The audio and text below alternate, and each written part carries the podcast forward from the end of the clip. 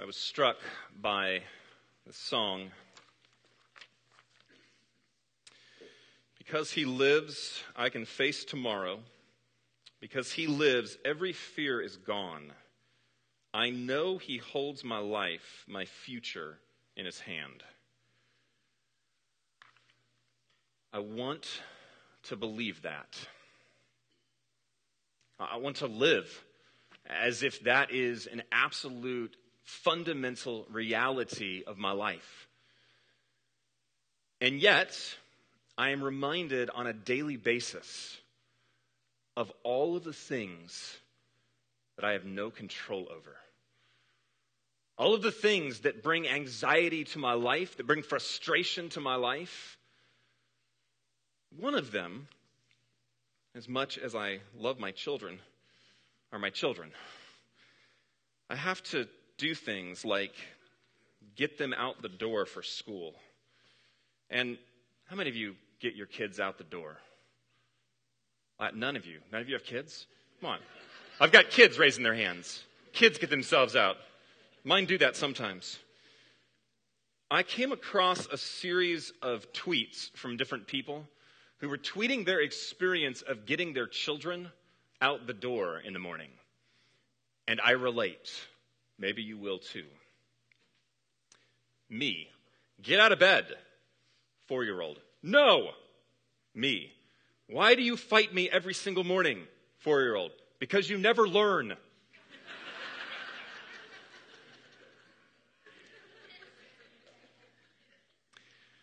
Six-year-old. Mama, what shape are you cutting my toast into? Flowers? Animals? Me. Triangles. It's Monday morning, kid. Lower your expectations. I guess shut up, it's Sunday morning, do it yourself is not good parenting. This morning I said to my son, what part of mommy has an important meeting don't you understand? And he said, I'm 3, none of it.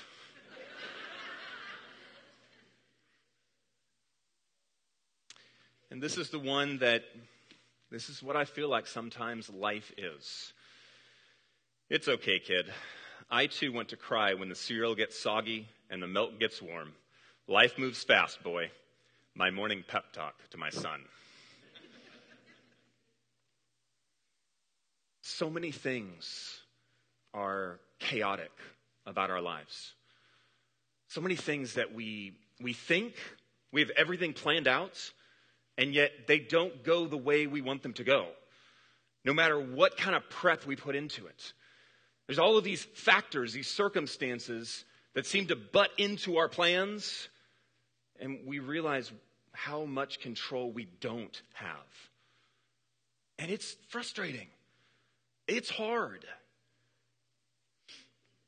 We did Stations of the Cross on Friday, and during the afternoon, there was a dump truck, or a cement truck, that drove by, and as it was driving by, one of the wheels blew. And it was a boom, loud. And then it kept driving, and you heard the wheel go slap, slap, slap, slap, slap against the pavement as it just kept going down Legacy towards whatever destination was. And as it's going by, I thought, that's what I feel like. I'm just getting slapped over and over again. It's like my life is slapping against the pavement as I go along.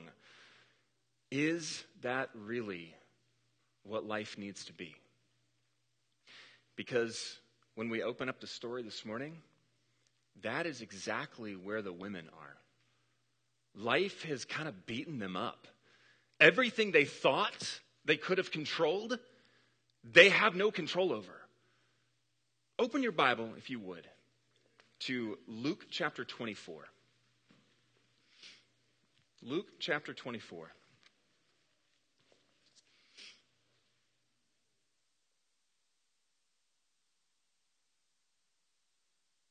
These women, if they didn't know it before, they get a harsh lesson in how much they don't have control over.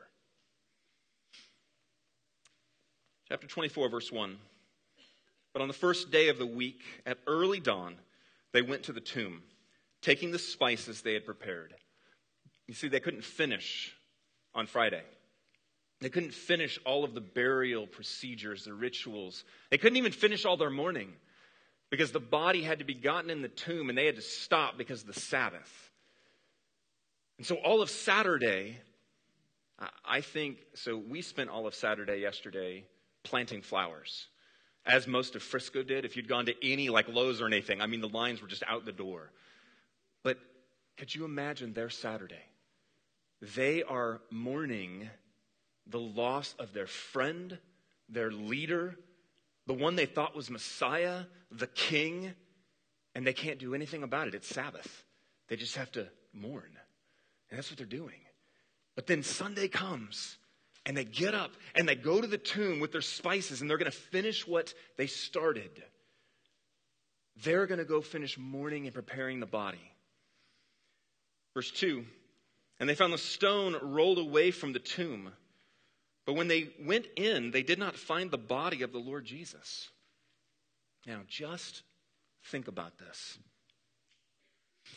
These women, they believed Jesus was the one. They believed in him. They believed in this movement he was starting. They believed in it enough that they gave their commitment to it. They gave their time and their energy, and according to Luke, they gave their money. I mean, they were supporting him.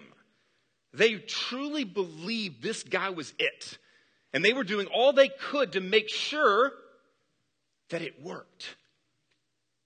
And yet, over the last week of their lives, especially the last couple of days, they have seen all the things they couldn't control. No matter how much time, how much energy, how much money they put into it, they could not control one of their own from betraying the whole group.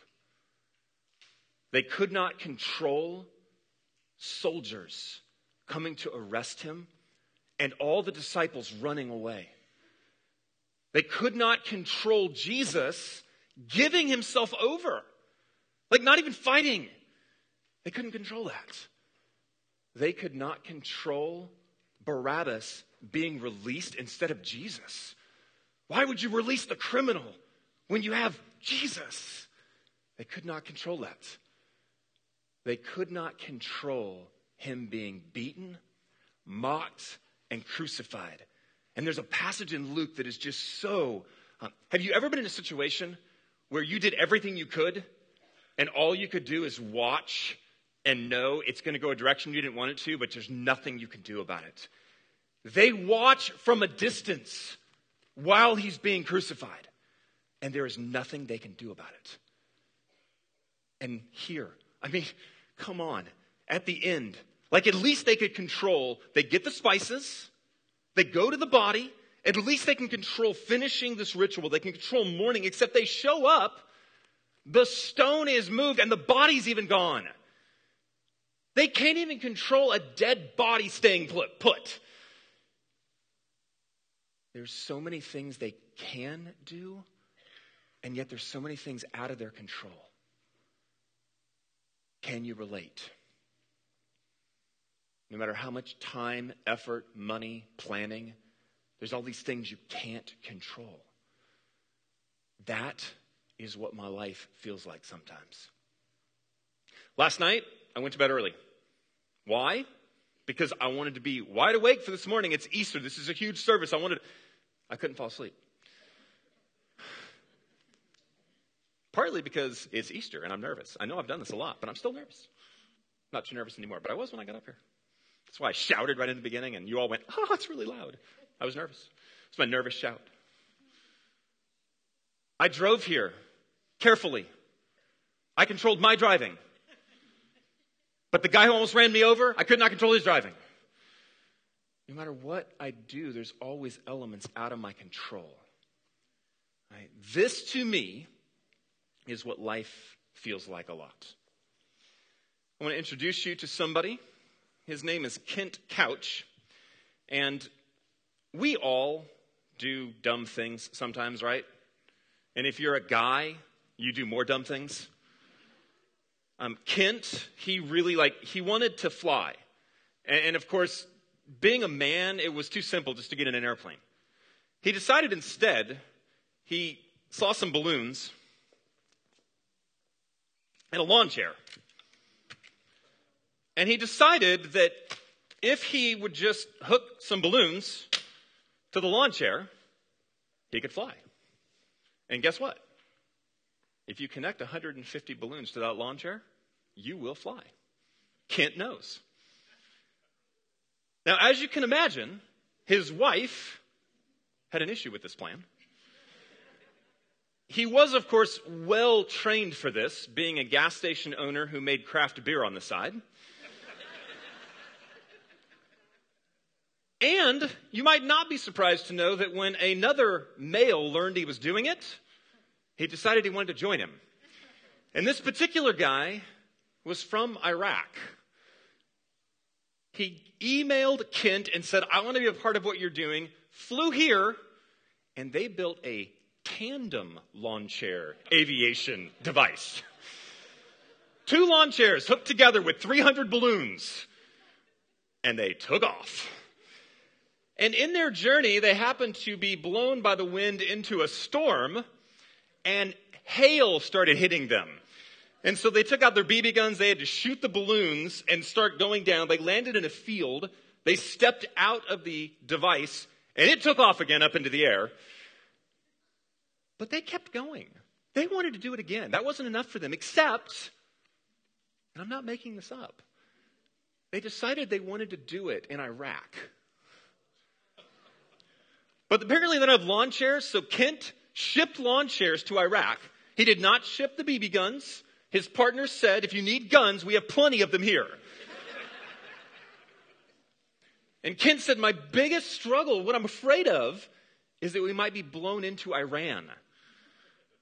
Because here's what he said.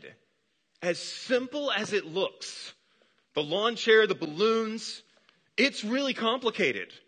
Which, yes, because you cannot control the wind.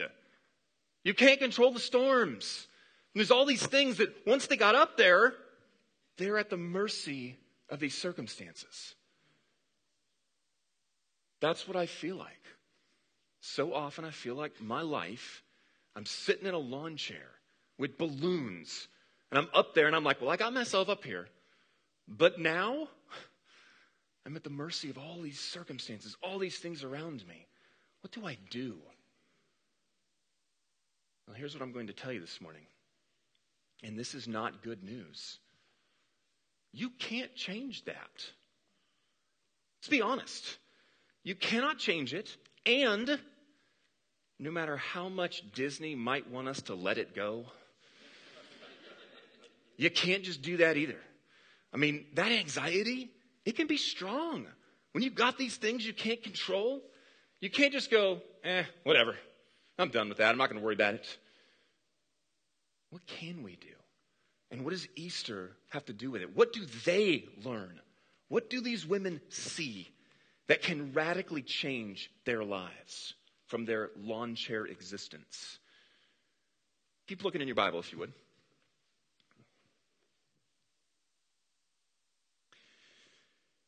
Verse 4, while they were perplexed, which is not, it's a little stronger. They're really, really perplexed. They're a little freaking out. About this, behold, 2 men stood by them in dazzling apparel. And as they were frightened and bowed their faces to the ground, the men said to them, why do you seek the living among the dead? Which I imagine they just heard, no. Like, that doesn't even make sense. We're not. Like, were you paying attention? We've come here for Jesus, the dead guy. We saw it. He is not here, but is risen. Remember. And that word, for the longest time, it kind of bothered me. I mean, literally for years of studying this passage, it bothered me. Remember how he told you while he was still in Galilee that the Son of Man must be delivered into the hands of sinful men and be crucified and on the 3rd day rise. And I'm thinking, that's a pretty big deal. I mean, I forget things a lot, but I don't typically forget, like, by the way, I'm going to die and then rise to life. That's kind of big. And when they show up, he's not there. And here's the angel saying, remember this. And here's the thing. These men, as they're called here, angels we see in other ones, the dazzling apparel kind of gives it away. It's not like they're wearing sequins or anything. I mean, this is, they're angelic beings. And they believe something about control that the women cannot experience in their lives personally. You look at all the things they could not control. I want to talk for a moment about this person that said this to them. Not the angels, but the original one. When Jesus said, I'm going to do this. Hey, here's the plan. I'm going to go into Jerusalem. I'm going to die. And on the third day, I'm going to rise again. I want to tell you a few other things he said. And I want you to think about these. Don't think about them from a Sunday school kind of perspective with like felt boards and things. I want you to think about hearing what he said from an actual person. He once told a group of seasoned fishermen, hey guys, I'm a religious scholar and an amateur fisherman on the side. And I know you've spent the entire night doing what you do for a living, but I'd like you to go out right now when you normally can't catch fish to the same place that you just spent all night trying to catch fish and go ahead and drop your nets again. If you're the fisherman, what do you say to that person? Or one time he's with his disciples. There have been an entire group of people, like 5,000 men plus women and children following around for a couple of days. And Jesus goes, I think they're hungry. Yeah. And the disciples say, well, let's send them to the towns and get food. Okay, that's a logical way of dealing with this, right? And Jesus says, you feed them. And they look at each other like, what? And then, yeah, that kid's got a lunchbox over there. Just use that. Feed them all 20,000, just feed them. Or, at one point, Jesus is standing before a Roman leader. Hey, Rome has all the control. You've just seen that in the text. Hey, you have watched Rome arrest him and abuse him and put him on trial. They have all the power. And he's standing before this leader and he goes, yeah, you have no power over me. Really? You little Galilean peasant? What are you talking about? I have no power. I mean, you're beaten. I've just ripped up your whole back and now I'm going to go kill you. What do you mean I have no power over you? Yeah, you have no power over me. Or, and this one to me is one of the most profound moments. He's out walking with his disciples and he comes across a funeral procession. And he walks up to the grieving mom and he says something that, I mean, we were not taught this in seminary. In seminary, we were taught to say, I'm so sorry. Jesus says, stop crying. Who says that to a mom who just lost their son? Stop crying. But then it gets worse. He goes to the pyre and he says, dead boy, rise up.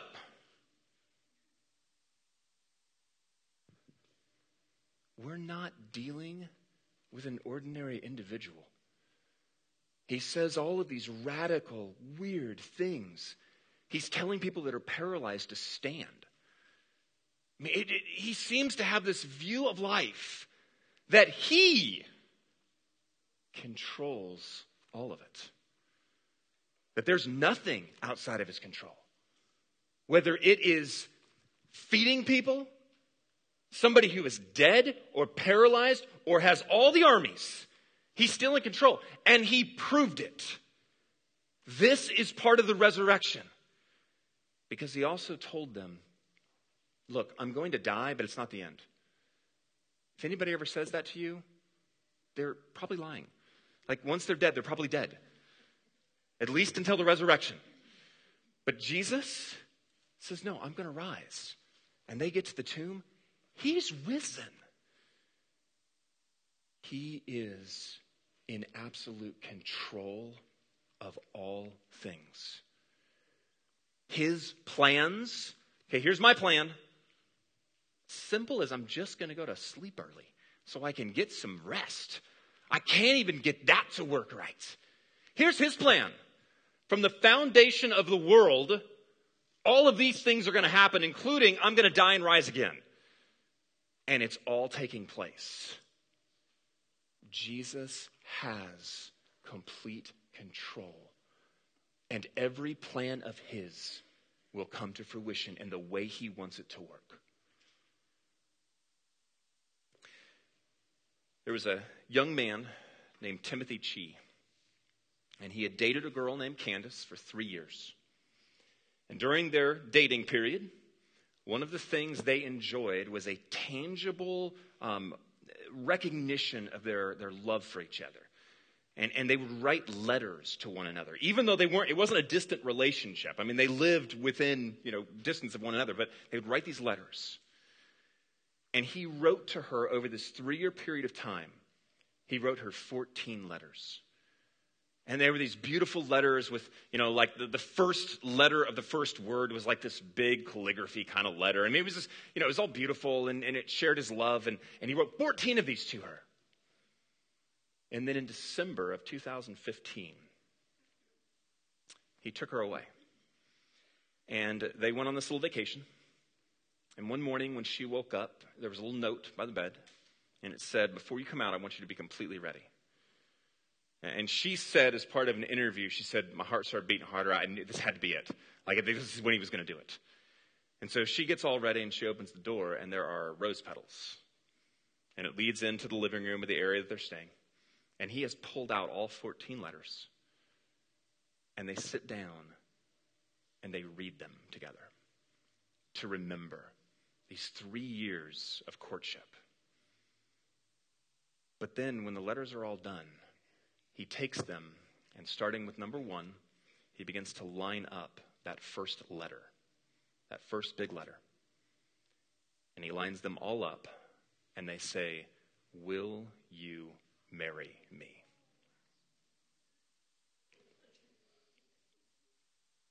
The first letter was sent within the first month of when they started dating. They'd been friends for a couple of years. It wasn't a brand new relationship. But within that first month, he had sent the first letter, and he just kept them going for 3 years until they spelled this out. That is the kind of planning Jesus has for his world and for his people.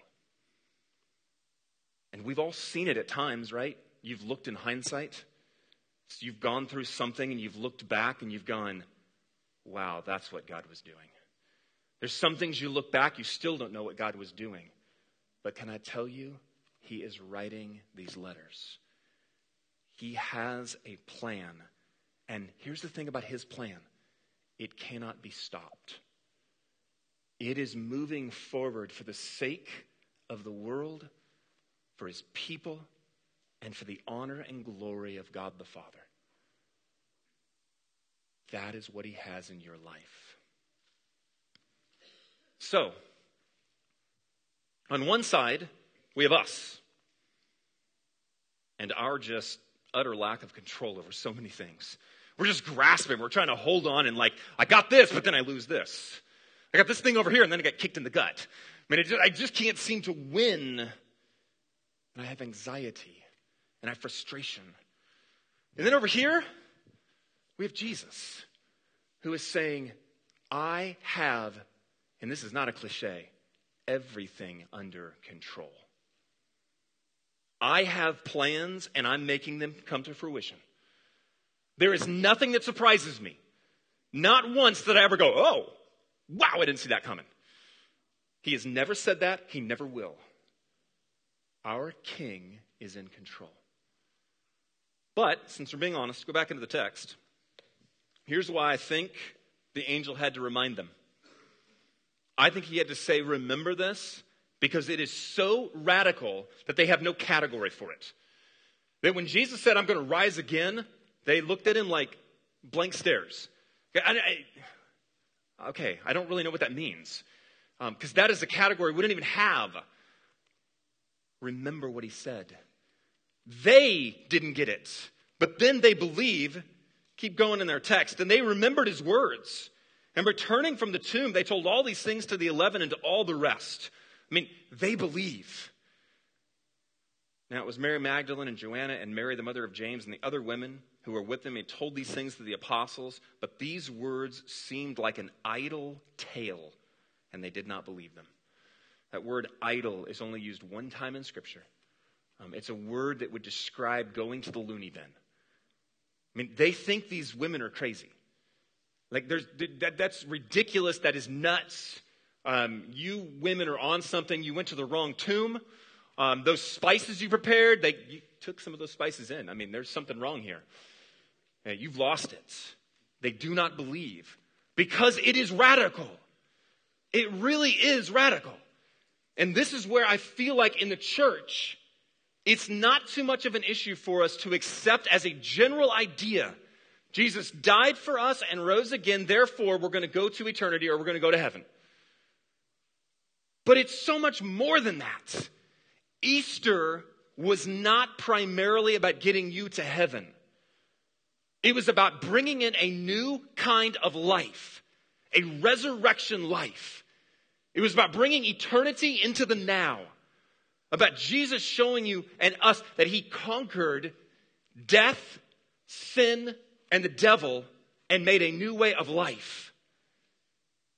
And that new way of life means we can absolutely trust him. Not just that we're forgiven, but the everyday moments of our lives, we can trust him. Because you've heard this said too. I know it's a cliche. He has a plan for your life. He does. If you belong to him, he has a plan for you. He wants to do something with your life. The things that happen in your life, they are not meant to be random occurrences. The things you struggle with, he wants to use.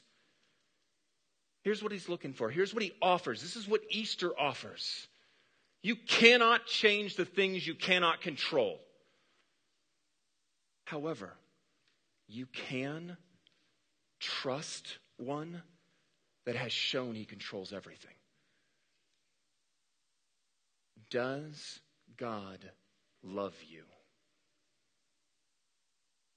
Yes. Whether you belong to him or not. You may be here this morning and you don't even believe in God. He still loves you, whether you believe or not. And that love, he works out of that love.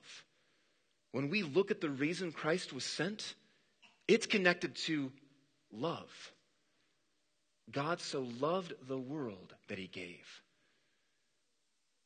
God loves us, and he has total control. There is a peace in there. If you will let him, let it go, but grab onto him. Don't just let it go. It won't work.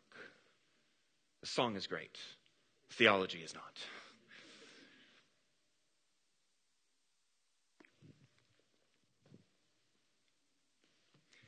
Back in high school, I went with a friend and her family on a short vacation. And her dad drove a 1990 Lexus, which is kind of like a tank. I mean, there's nothing sleek about those old Lexus. They're like these big old giant cars. And she and I had taken the car to do a little trip away from the cabin we were at.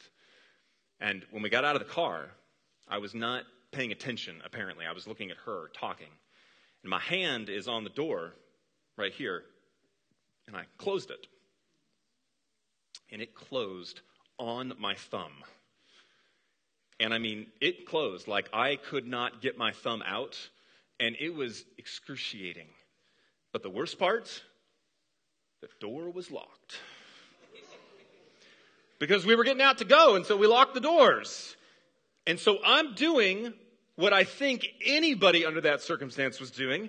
I am pulling on that handle as hard as I can to get this door open, and I am screaming. I'm like, oh, open up, and it won't open up. And she's saying something, but I don't know what it is because I'm so caught up in the fact that my thumb is stuck in a door. I still have a scar on my thumb from it. And finally, she yells at me. I cannot unlock the door if you won't let go of the handle.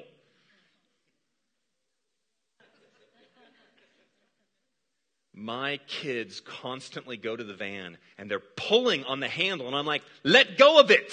The door doesn't unlock when you've got the handle open. That's what I was doing.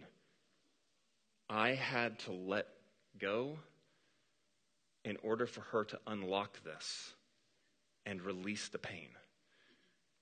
I wanted to control something I could not control. I could have jerked on that handle all day long. I was not going to get that door open. But she could. Will you let go and trust him? Let the peace that he offers come into your existence, into your circumstances.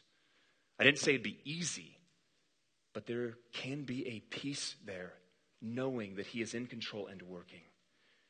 Or you can leave your thumb in the door for as long as you want, because I know how good that is. I mean, doing it without God is a great thing, right? That's all working for everybody, I'm assuming. And at 6:30 that night with stations, that cement truck came back by. We were moving from the first station to the second station.